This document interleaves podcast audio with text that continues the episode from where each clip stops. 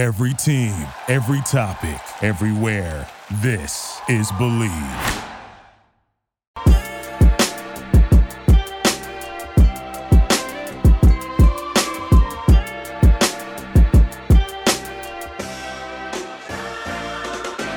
What's up, everyone, and welcome to another edition of Bleav in Falcons. I am your host, Will McFadden, here to preview a really exciting Falcons Bengals Week 7 matchup. That's right, the reigning AFC champions.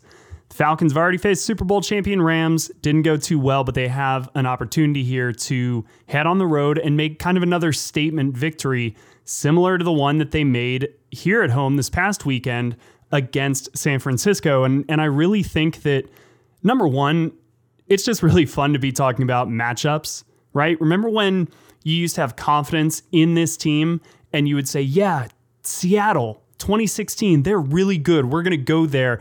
And how much it hurt to see them not throw a penalty flag on Richard Sherman on that last play against Julio Jones because it just meant something. The expectations were greater. And we're starting to feel that again in Atlanta, where, hey, through six games, one of the maybe the toughest stretch on the Falcons schedule, they're 500. They've got one game left, and then they kind of hit an easier part. I saw PFF today list the Falcons as the easiest remaining schedule. So they get by this team. And honestly, it could start with this team because the Bengals haven't been a juggernaut all season.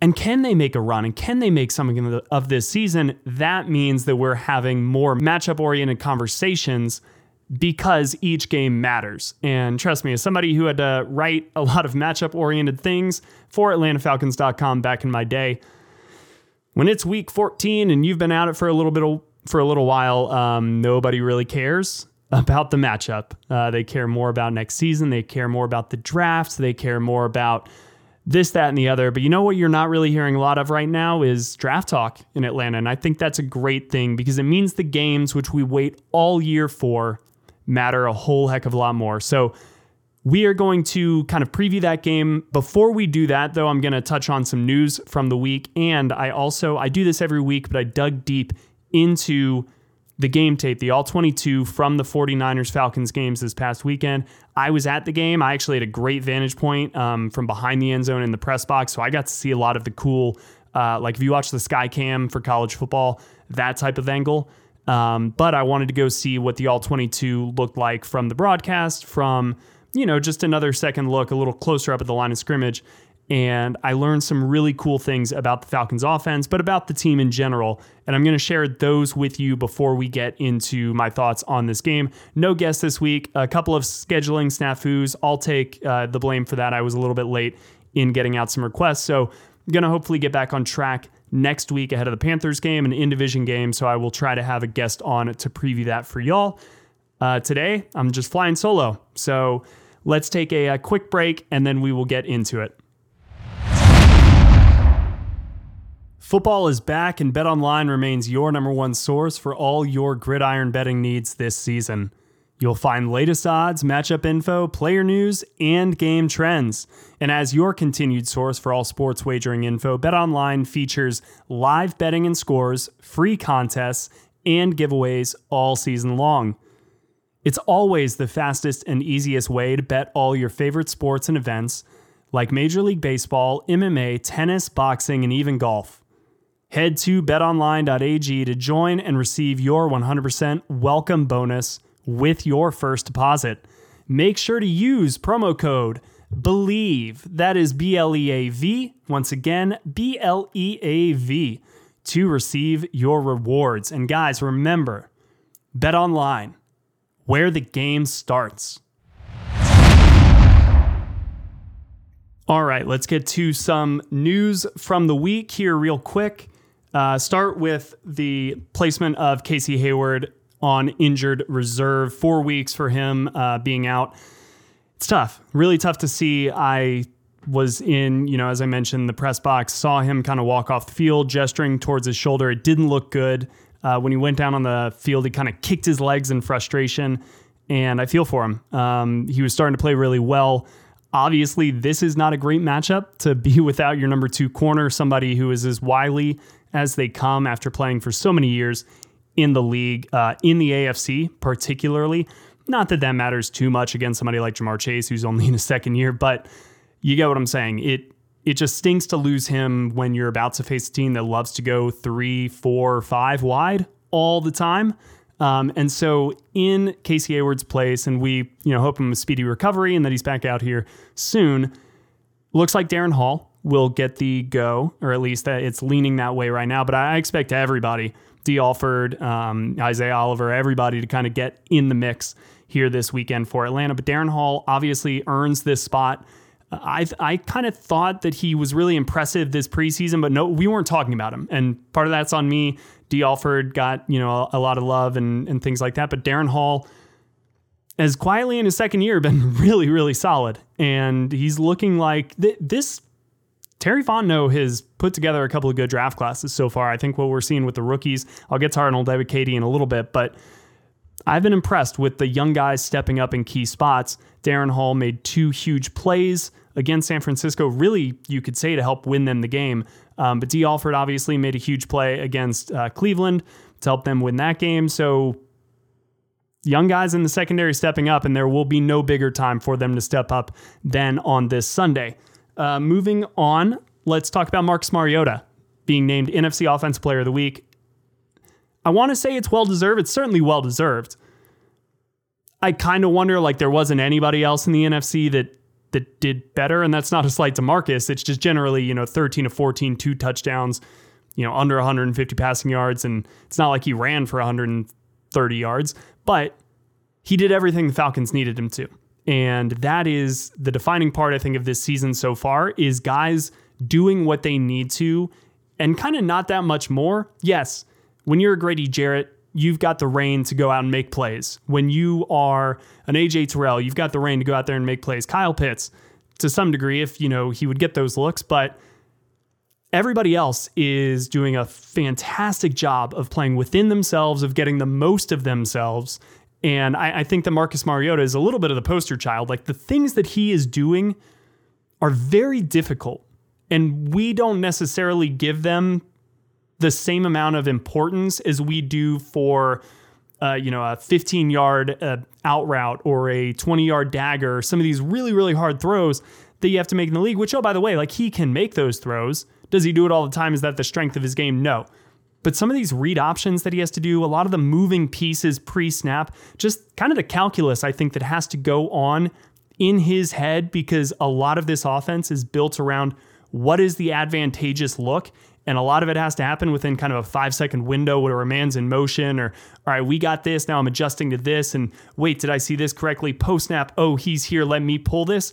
All of that stuff happens on the fly. And I think he has done a very good job of that part of this game. And so, yeah, he's going to have some days where he probably doesn't throw the ball as well as we want, but I don't think we should lose sight of all of the little nuances that he does really well that does kind of make this run offense, for lack of a better word, run.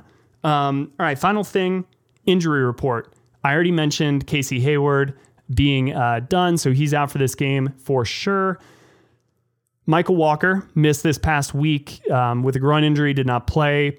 He was out there, looked looked great. Mohawk doing doing awesome. I think he's got a uh, yellowish, creamish color right now. Looks sweet. He was a limited per, uh, participant on Wednesday, so that's a pretty positive sign. I think Troy Anderson played great in his stead. But I think Mike Walker being out there, um, certainly against Joe Mixon, would be pretty huge in this game. AJ Terrell, I mentioned um, limited participation as well. He seems pretty optimistic that he'll suit up for this all important rematch against Ja'Marr Chase.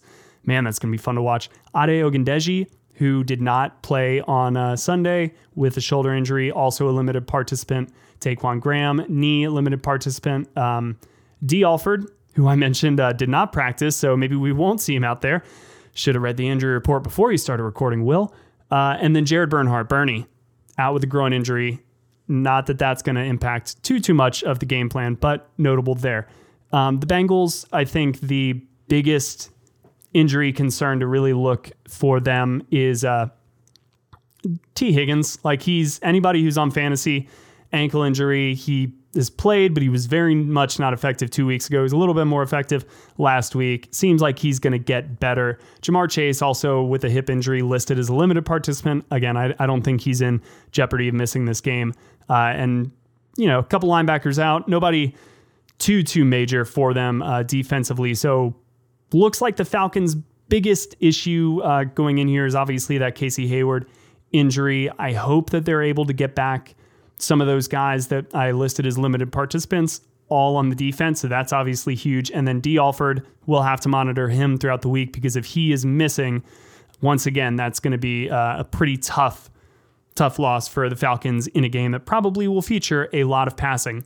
Um, before we get to the preview of this matchup, that will feature probably a lot of passing, at least on the Bengals side, I wanted to run through uh, my notes from a pretty in depth rewatch of the All 22 tape against the 49ers because I'm just fascinated by what Arthur Smith is doing on the offense. So most of my attention was paid to the offense. That being said, there were a few things that stood out to me defensively that I will get into. But the main thing that I wanted to track when I was watching all of this is specifically how they lined up with the quarterback and how that impacted everything else.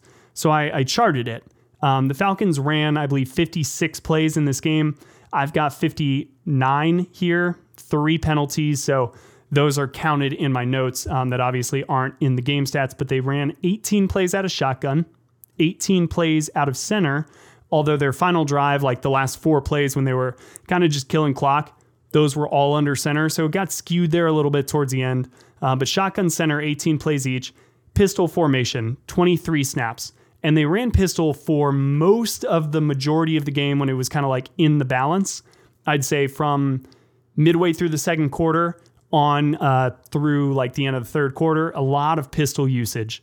As I mentioned um, on Sunday's podcast with Ovi, the reason for that is that it really does keep a defense honest. It keeps the front not really getting a tell one way or the other for where the strength of the run play is going to be. Yeah, you could still have a tight end on one side or yeah, you know, you could have two off two receivers maybe split tight to the formation on another side, which could give an indicator of where the ball is going to go. But what the Falcons have done so so well, and I noticed especially early on in games when you're trying to kind of poke and prod a defense to figure out what they're going to adjust to and how they're going to adjust. So then maybe you can set something up to take advantage of that adjustment a little bit later on in the game.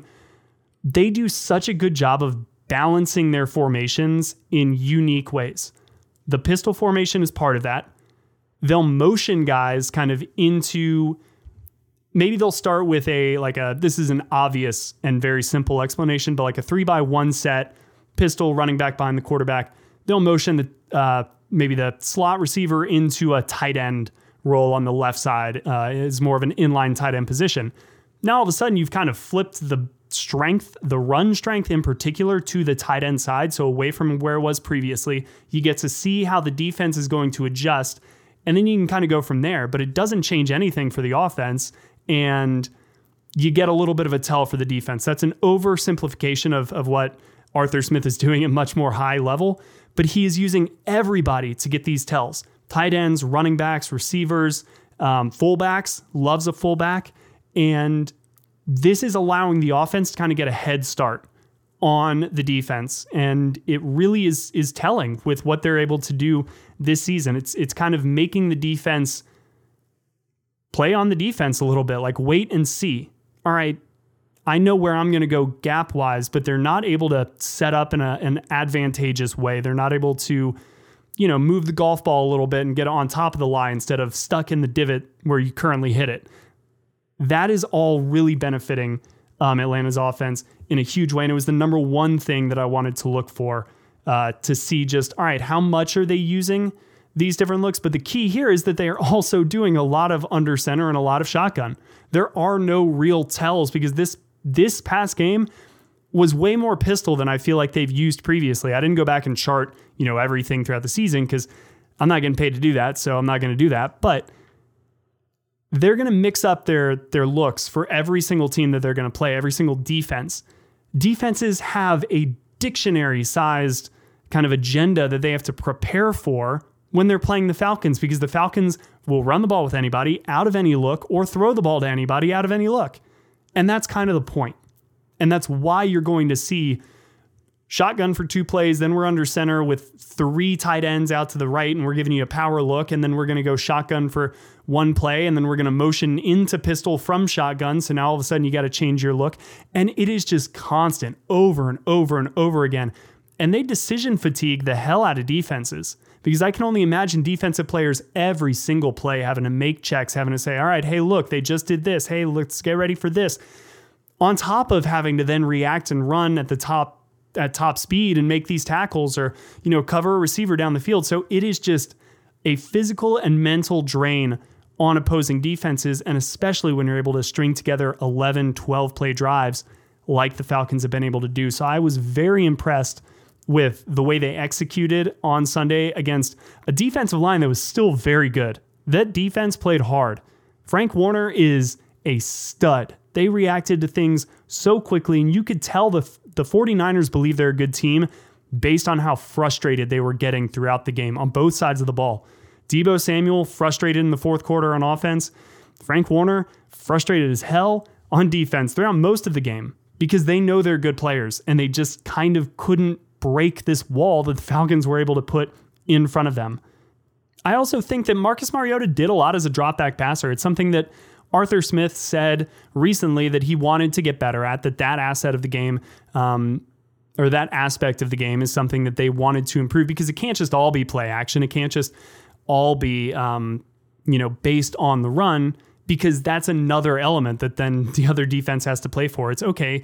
What if they use the back out in the uh, the route immediately? What if they're able to motion him backwards? Are, are is the offensive line able to protect a straight drop back passing game? And they were against San Francisco. I mean, I think a majority of of Marcus's plays, and again, he was 13 of 14, just one offense player of the week, straight drop back. Not a lot of play action fakes, not a lot of confusing the uh, the linebackers at the second level with a, a play action fake, but what they were doing is because they ran the ball so freaking well, those linebackers were right next to the line of scrimmage anyway. They were so far up, it's like they had done a play action fake already because of the way they were running the ball beforehand. And, you know, that's what's old is new again. That used to be the whole concept of use the run to set up the pass. It's you draw those linebackers into the line of scrimmage just because you're running the ball so freaking well. And so that's what the Falcons are doing. But then to allow Marcus Mariota just immediately get into a drop back and get those guys out of their routes a little bit longer and survey the field and see what's coming, that's an added benefit that I'm sure will pay off at some point in the future. Um, maybe this weekend if the Falcons find themselves behind against a dangerous Bengals offense. And the final thing that I wanted to mention about the offense in particular is, and this plays off a little bit of, of what I was saying earlier about how you set things up early on and then you can attack and pay off some of those later. The Falcons offense is designed so that they can do like four different things off of the exact same look, which again is a nightmare for defenses. It's why Paul Johnson at Georgia Tech was kind of smart, in my opinion. Yes, it was so annoying that he would just always run the the option, and that's not fun for fans. And yeah, I'm a Georgia fan. I don't really care if Georgia Tech fans are bored. Sorry, Georgia Tech fans that are Falcons fans. We still love you for that reason, but he couldn't recruit at the level to really compete toe to toe. So you have to use some trickery to gain yourself that advantage. I think, you know, the Falcons, A, I think that we kind of have underestimated maybe some of the talent around the league that they brought in.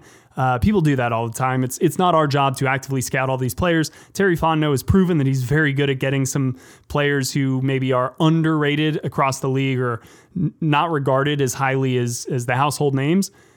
And he's done it once again because these guys are playing very well, but it's not like the Falcons have the cream of the crop of every position in the NFL. So they are using some of this mental trickery to, and it's not trickery, it's just mental complexity to gain their edges where they can. And there's one play in particular where early on in the game, the Falcons uh, basically have a uh, shotgun look. Marcus Mariota's back there with with two guys standing next to him, directly beside him, running back, fullback.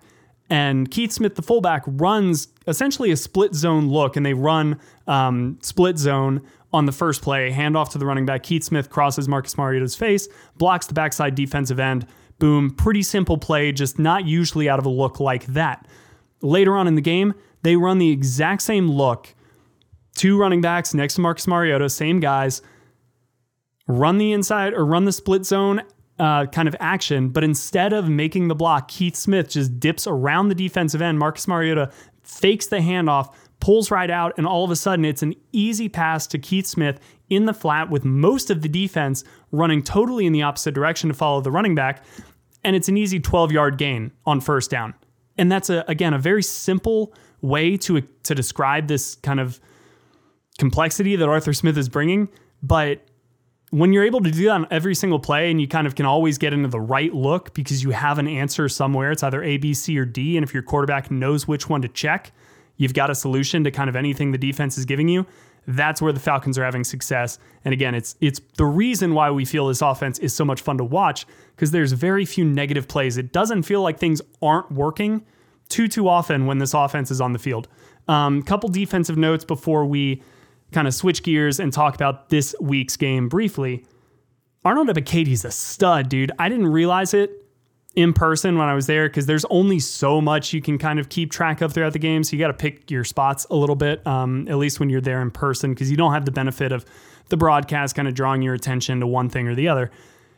Upon rewatch, I mean, he was a nightmare.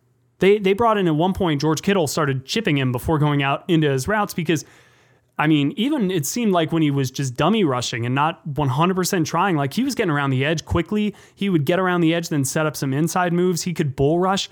I was very impressed. He looked totally like a different player from the one that I watched coming out of Penn State in a the best possible way. So I am all for him, even if Ade Ogundeji comes back. And, you know, I get that Ade is a good player in his in his own right. He has not had the best start to this season, but certainly on passing downs, Arnold Ebiketie looks like he is a real threat. Um, his quarterback pressure numbers are off the charts.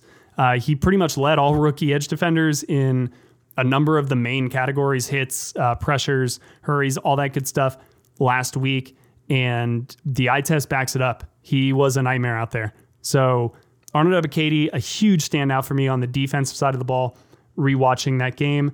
Um, and then the last note that I had here about the uh, the defense. The 49ers had some deep shots against Atlanta.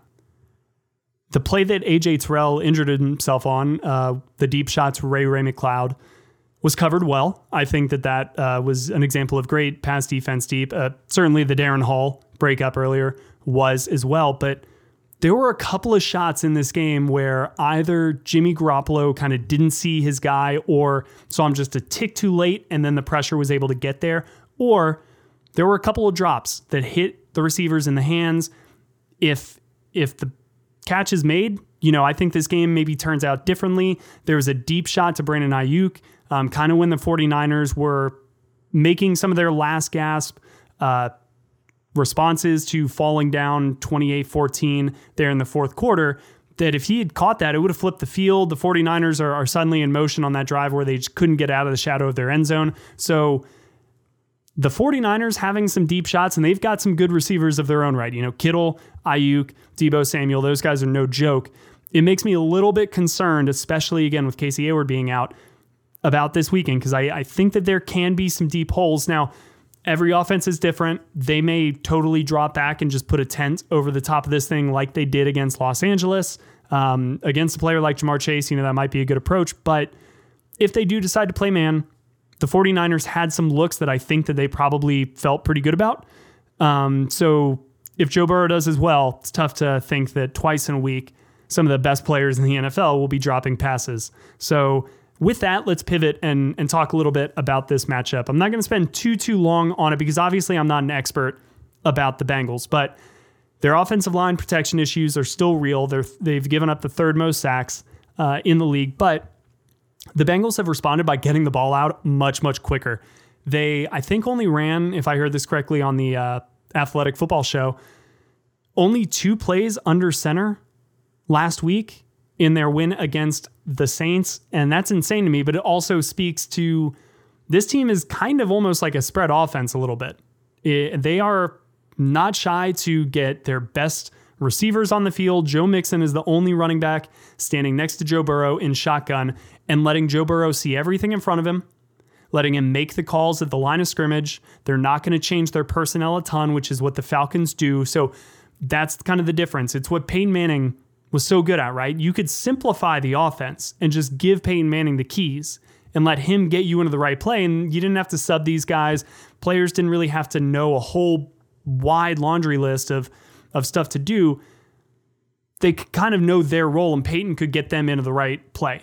Here, everything's interchangeable. It's a Swiss Army knife type of approach. Guys are coming in, they're coming out. They've got to know every little play because it, on one play, they could be making that split block, the split zone block, or they could be going out into the flat and have to receive that ball. So, high level of IQ is needed here. I'm not saying that Cincinnati's offense isn't complex. I'm just saying the way they're kind of orchestrating it is a little bit different to what they're doing here in Atlanta. It's going to look a little bit more straightforward. It's just that they're giving Joe Burrow, you know, the the pen to check, see what the defense is doing, and then go diagram the right play to uh, to stop it. Joe Joe Burrow and Ja'Marr Chase still have an amazing mind meld connection. That is still very real, and it's going to be real no matter what the offense is. They could go out there in a sand lot and just draw plays on the dirt. Those two guys are going to be hard to stop no matter. But they're using Ja'Marr Chase a little bit differently than last year. Part of that is because teams are intentionally taking away some of the deep stuff that he was so good at last year. But he averaged about uh, 13 yards, I believe, depth of char- target. Now it's kind of around like 8.9, so it's shorter. The yards uh, that he's running before the ball is thrown is, I think, like right under seven, right around like 6.8. So again, that's a lot less than last year. I think three yards shorter. But they've expanded his route tree. They're finding ways to get the ball in his hands uh, in some very unique ways, uh, like we've started to see trending around the NFL. Like they're moving him into the backfield, they're getting him some quicker looks. Joe Burrow's uh, time to throw is significantly down, which is why the offensive line thing is is still a little bit problematic because you basically have designed an offense to get the ball out a little quicker, like the Saints did for all those years with Drew Brees. It was so hard to get to Drew Brees because the ball was just out so much faster. The Bengals are still doing that really well. Um, but their offense has not been the most successful in the league for all of the names that they have. There's a reason they are three and three. They've not run the ball very, very well. Uh, 89 yards per game, 27th in the league. Again, passing yards has been there, 248 uh, per game, which is eighth, but six 6.5 per play, which is 16th, so middle of the league there. So it's again, it's kind of a volume thing. They are just passing the ball a lot more than a lot of the teams around the league. I believe they're sixth in pass attempts so far this season. So it's just going to be a different brand of ball. But kind of one of the key factors here that I find very fascinating because usually when I think passing game, I think high volatility. Just like I mentioned, you could have a great play design, get the look you want, the receiver drops the deep ball. And then, okay, now it's second and 10 instead of potentially first and 10 in the red zone. There's a high degree of volatility there. The Bengals are still th- are third on third down conversion percentage, which is a spot higher than Atlanta, and Atlanta's been awesome on third down so far this year. But again, as a passing offense, that surprises me a little bit. And they're tied for eighth in the red zone. And again, when that space becomes condensed, how do you still manufacture some area for Joe Burrow to put the ball? Either, you know, their guys are just winning one on one at an incredible rate. Joe Burrow is putting the ball literally on a dime, or you know there's something that we will kind of see on on Sunday that may give us an idea of why they've been so successful in the red zone. The Falcons fifth in that metric, by the way, on offense, so they are definitely trending. I think they're third best over the last like three weeks uh, in the red zone. So obviously trending in the right direction there. But lastly, for the Bengals offense, 32 minutes and 19 seconds time of possession, third in the league. The Falcons, for all the running that they do, just under two seconds under 30 minutes per game, which is tied for 16th. So, again, that's crazy to me that a team that throws the ball more frequently, which incompletion stop the clock, uh, out of bounds stop the clock, things like that, interception, turnover stop the clock.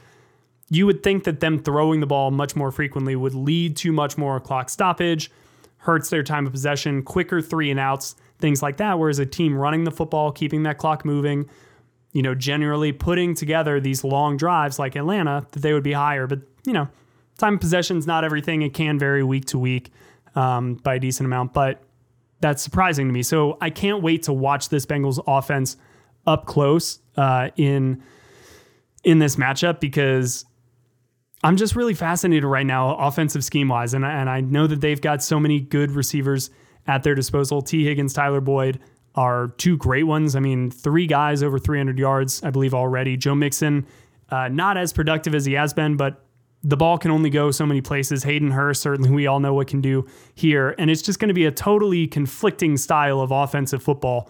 One team that really wants to set the pace on the ground, early downs on the ground with their offensive line, and the other that is kind of saying, hey, you can hold us in check for as long as you want. We're going to get Ja'Marr Chase to score 60 yard touchdown in the fourth quarter with two minutes remaining in the game, and then we're going to win a game that the Saints kind of were controlling for most of that action the Bengals still found a way to come back because that's how dangerous and explosive they are. So I can't wait to see which style, again, here kind of prevails.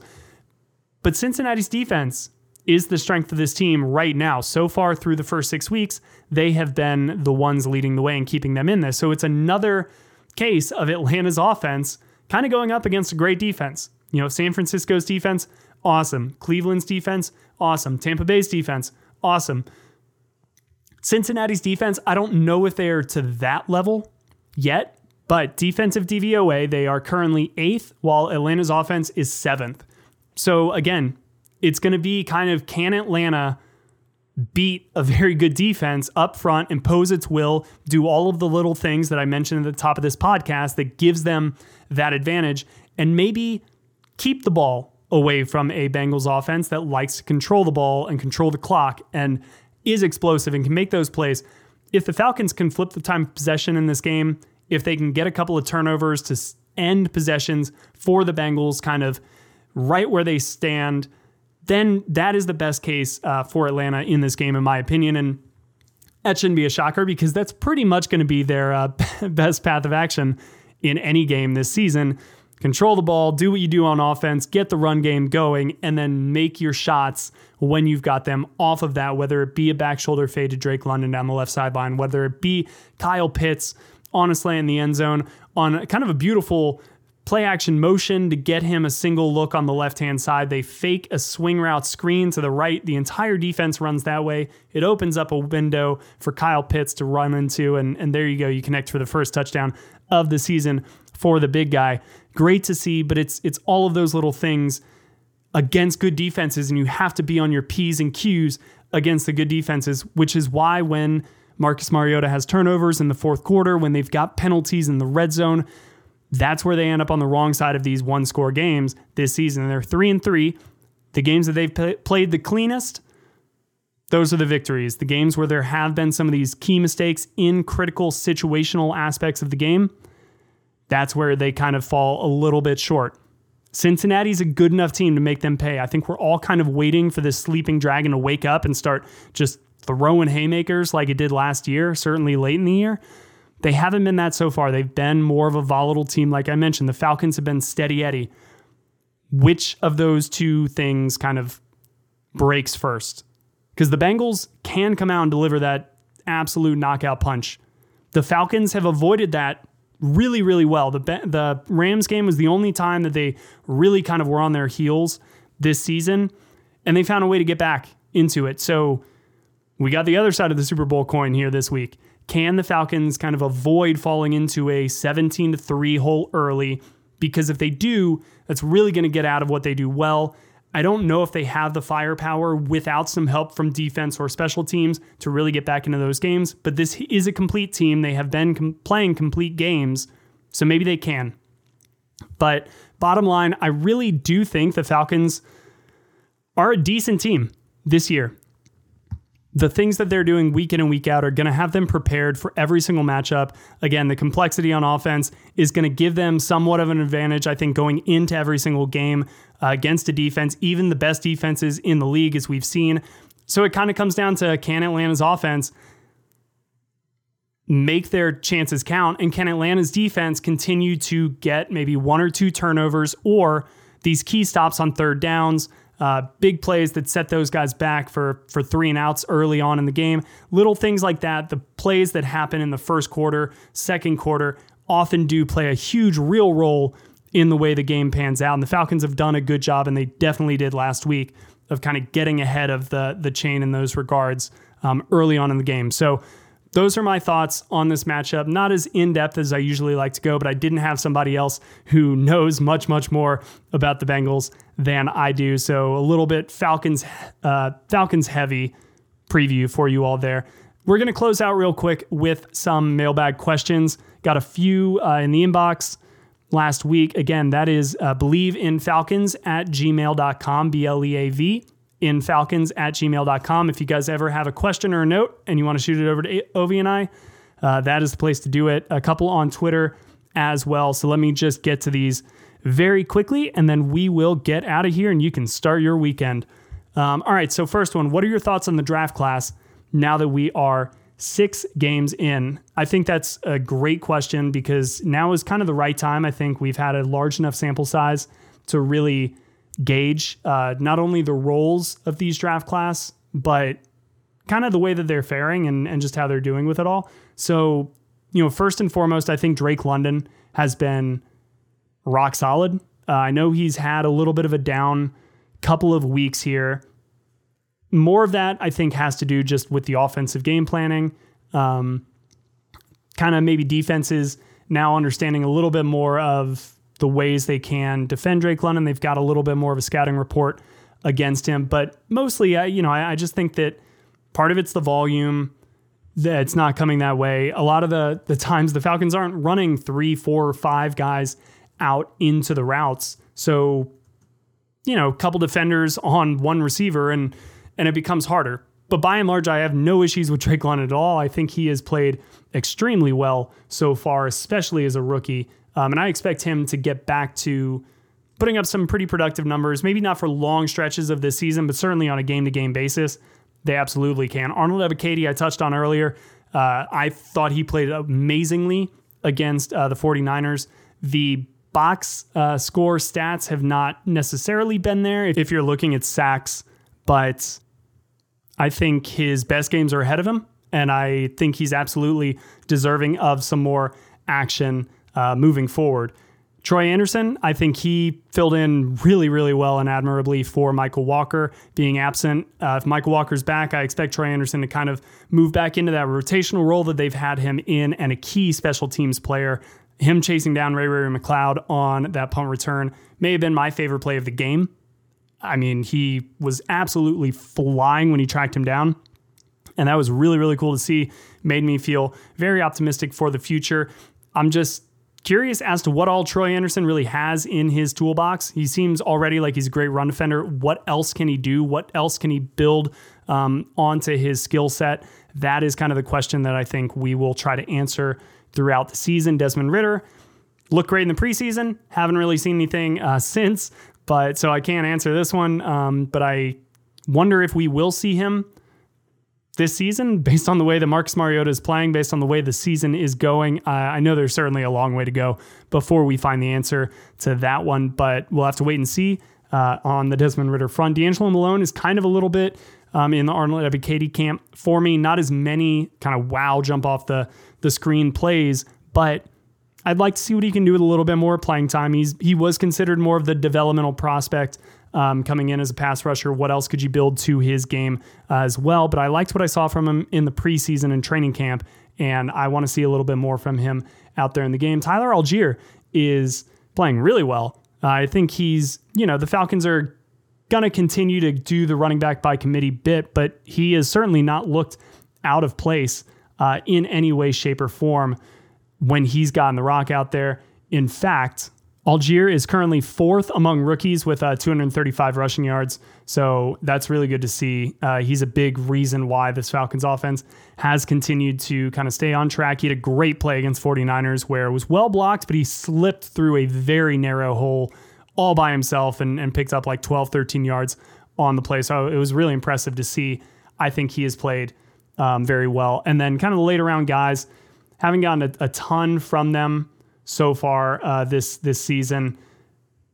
Justin Shaffer and uh, and then John Fitzpatrick. So can't really speak to those guys, um, but yeah, I've been impressed with the guys who have played. And and again, like I mentioned earlier, I think Terry Fontenot and Arthur Smith so far since they've been here it's been pretty solid on the draft front, and it looks like that is going to continue to be the case. Um, all right, so second question. You got a touchdown on Sunday, but why hasn't Kyle Pitts really broken out? Again, a little bit of a same thing as to what I was mentioning with Desmond Ridder, or not Desmond Ridder, Drake London earlier. I think part of it's just the volume thing. Uh, I, for as great as Arthur Smith is with the run schemes and scheming up that part of the offense, sometimes you know the the pass routes, the concepts, um, and the route combinations don't seem as inventive as they do when when we're looking at the run game. And you know, I, I wonder if that will evolve throughout the season. I think it is part of the offense that takes a little bit longer to gel. They're obviously playing into Marcus's strengths, so it could be what he's comfortable with as a quarterback. But not a lot of designed looks for Kyle Pitts. They got him that one for the touchdown he's just kind of another guy out there running running these routes when they do run these drop back passing games. And a lot of them are quicker. They may be designed, here's where we want you to go with the football. And Kyle Pitts does still just kind of seem like, you know, he's out there, he's getting single covered. The ball's just not going his way for one reason or another. I can't really figure it out. Um, they all continue to say the right things. Marcus Mariota continues to say, you know, even when Kyle Pitts is covered, it's you got to treat him as he's open but they're not really treating him like anything much so far. And it continues to be a little bit of a head scratcher. He's been really solid as a blocker. I, I think it's a commendable improvement that he's made in that area because coming out of Florida, everybody was like, well, he's never going to be a blocker, but he's going to be awesome as a wide receiver for a long time. Well, he's definitely improved his blocking. Now we want to see the the receiving part of it come to life. But again, I you know I, I haven't asked him this. I but I bet he would say, like, if the team's winning, I'm happy. And that's a little bit of the buy in mentality I think we're seeing from this team. Who knows? We'll see moving forward. Again, these have been some great defenses they've played. Maybe they've had a plan to really take Kyle Pitts away. Maybe they get him a little bit more run here later on in the season. Uh, but yeah, I, I'm still trying to figure out the Kyle Pitts thing. I wish I had a better answer for you on that one. It's great to see him get a touchdown, but I would really like to see him do that on a day where he doesn't have like three catches for 16 yards. Um, all right, if Falcons beat the Bengals on Sunday, do they go all in on trades? Yeah, I mean, I'm sure that the Falcons are going to be a, a team that has some interesting trade rumors swirling about them because, you know, that's kind of the time of year is when you've got a team like the Giants or the Falcons or the Seahawks who people in the national media never really expected to maybe be in the conversation at the trade deadline. It's always fun to imagine the possibilities. And because those teams were perceived by everybody on the outside to have so many holes, it feels like, oh man, if you get the Falcons this left guard, perfect fit, they need an upgrade there, blah, blah, blah. And it's like, well, okay, but Elijah Wilkinson's actually been doing a pretty solid job there at the left guard. Do we want to mess with the chemistry of the offensive line? I think that given the Falcons' financial situations, which really haven't improved at all and aren't going to improve this season, and the cohesion that they really seem to be building as a locker room, as a team, as an offensive line, as a defensive line, as a secondary, as a running back group, like that's all real. And it's something that you don't necessarily want to mess with when you've got a good thing going. So for that reason, I would I would caution to maybe turn a blind ear. I know it's turn a blind eye, but turn a blind ear to these uh, trade rumors involving the Falcons. Sure, maybe they make like a legitimate known player for known player trade, but again, financially, like that's always going to be really hard for them to take on any sizable contract. I don't know if they want to trade draft picks considering where they still are. I don't think they're at that point yet where they can be like the Rams and just, you know, throw all the first rounds that they have to go get, you know, some veteran guys to make one final push. That's not where the Falcons are. I think it's much more likely they just kind of stand pat, stand with the status quo, and then maybe make a move or two, but not necessarily anything huge. This is not the baseball trade deadline. So I, I don't even, I say a move or two. I wouldn't be shocked if there's nothing coming, but some of these injuries, you never know. Could there be a corner, somebody out there that they feel like they could add to what is already a strength? Potentially. Um, but yeah, I don't think they're going all in on trades by any means. All right, let's do the last one here. Is this team really a playoff team in 2022? As of right now, I'm going to say yeah. Uh, and I, I, that's kind of shocking. I'm, it's shocking me a little bit because even though I'm usually, I think, optimistic on a day to day, maybe even week to week approach, season long wise, I really, really try to guard against any type of hope. Um, call that the Falcons fan in me, call that the uh, the Atlanta native in me, but I just am so afraid of being let down that I kind of tend to say, all right, yeah, but let's look at it on paper. This team's probably like a six, seven win team, even though they've come out of the gates hot. The key difference here, though, is that they've come out of the gates and are at 500 with one game to go through what I believed was easily the toughest part of their schedule. And as I mentioned earlier, Pro Football Focus has the Falcons as having the easiest schedule, the remaining games on their slate. Yes, Cincinnati's going to be tough. Yeah, they've got a game, you know, another game remaining against the Tampa Bay Buccaneers later on. Yeah, they've got a game against uh, the Baltimore Ravens later on, but the Panthers are in there still to come twice. They've got the Pittsburgh Steelers. There are some. They've got Washington. There are some very winnable games on this Falcon schedule, and based on what I've seen so far, this does not seem like a team that is going to play down to the level of their opponent. And kind of when I talk about that volatility, that's what I'm getting at is can you be amazing, guns blazing, and clicking on all cylinders one week, and then the next week you kind of leave your fan base going, why did they just sleep through that game? We're better than that team. Why on earth was it 19 to 16 and we ended up losing on a game winning field goal? Like, what the heck happened? This team consistently week in and week out, you're going to get probably anywhere from 23 to 28 points from the offense. Defense, you know, a little bit more volatility there, but probably going to get a turnover, probably going to get at least, uh, you know, a few three and outs in the game. They've done a pretty good job of that so far. So I look at these matchups with the Falcons, and when they get into playing the teams that they should beat, I expect them to beat them pretty handily. I expect them to look like they did against San Francisco, who I don't include in that category of, of kind of bad teams. The teams that they've won against Seattle looks like a, you know a much better team than we thought they were when the Falcons won that game. Uh, Cleveland, you know, still continues to kind of fall in the Falcons category, I think, a little bit, where they are who they are week to week. And sometimes that's good enough to win. Sometimes, you know, the ball doesn't go your way, but I consider them to be a good team. And then San Francisco, same deal. So the Bengals are in that category to me. I think that they have an outside shot at the playoffs um, in the AFC only because the AFC is super duper hard, much harder, I think, than the NFC.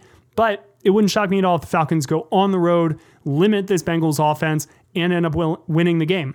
Um, it also wouldn't shock me if the Bengals win this game as well because I do think they are pound for pound a more talented team than Atlanta. It's just that I trust Atlanta to show up against the good teams, and we'll see the rest of the way. But I expect them to also show up against the bad teams. And if they do that, like they did last year, and take care of business against the bad teams on their schedule, which we have yet to really see a lot of, man, that is when you start looking at all right, is is 10 wins possible for this team? Like eight, nine, 10 wins? And if we're talking about that, then yeah, this is a, uh, a playoff team in the NFC, um, barring anything unforeseen at this moment.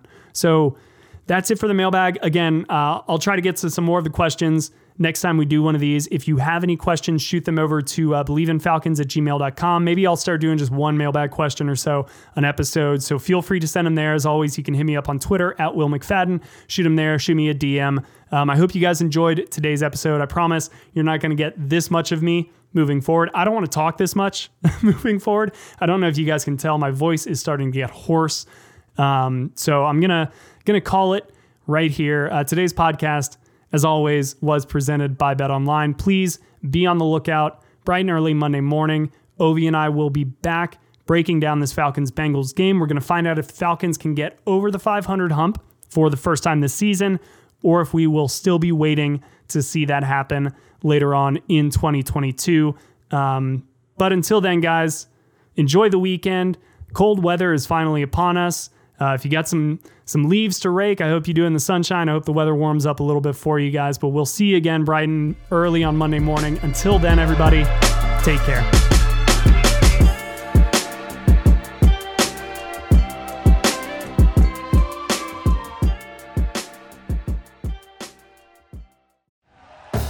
Thank you for listening to Bleav. You can show support to your host by subscribing to the show and giving us a five star rating on your preferred platform.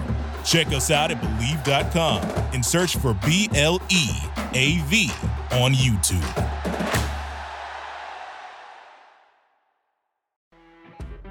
You know, when you're listening to a true crime story that has an unbelievable plot twist that makes you stop in your tracks? That's what our podcast, People Are the Worst, brings you with each episode. I'm Rachel. And I'm Rebecca. We're identical twins who love true crime cases that make you say, didn't see that coming, and we hate the people responsible for them. Listen to People Are the Worst now on Apple, Spotify, or wherever you get your podcasts.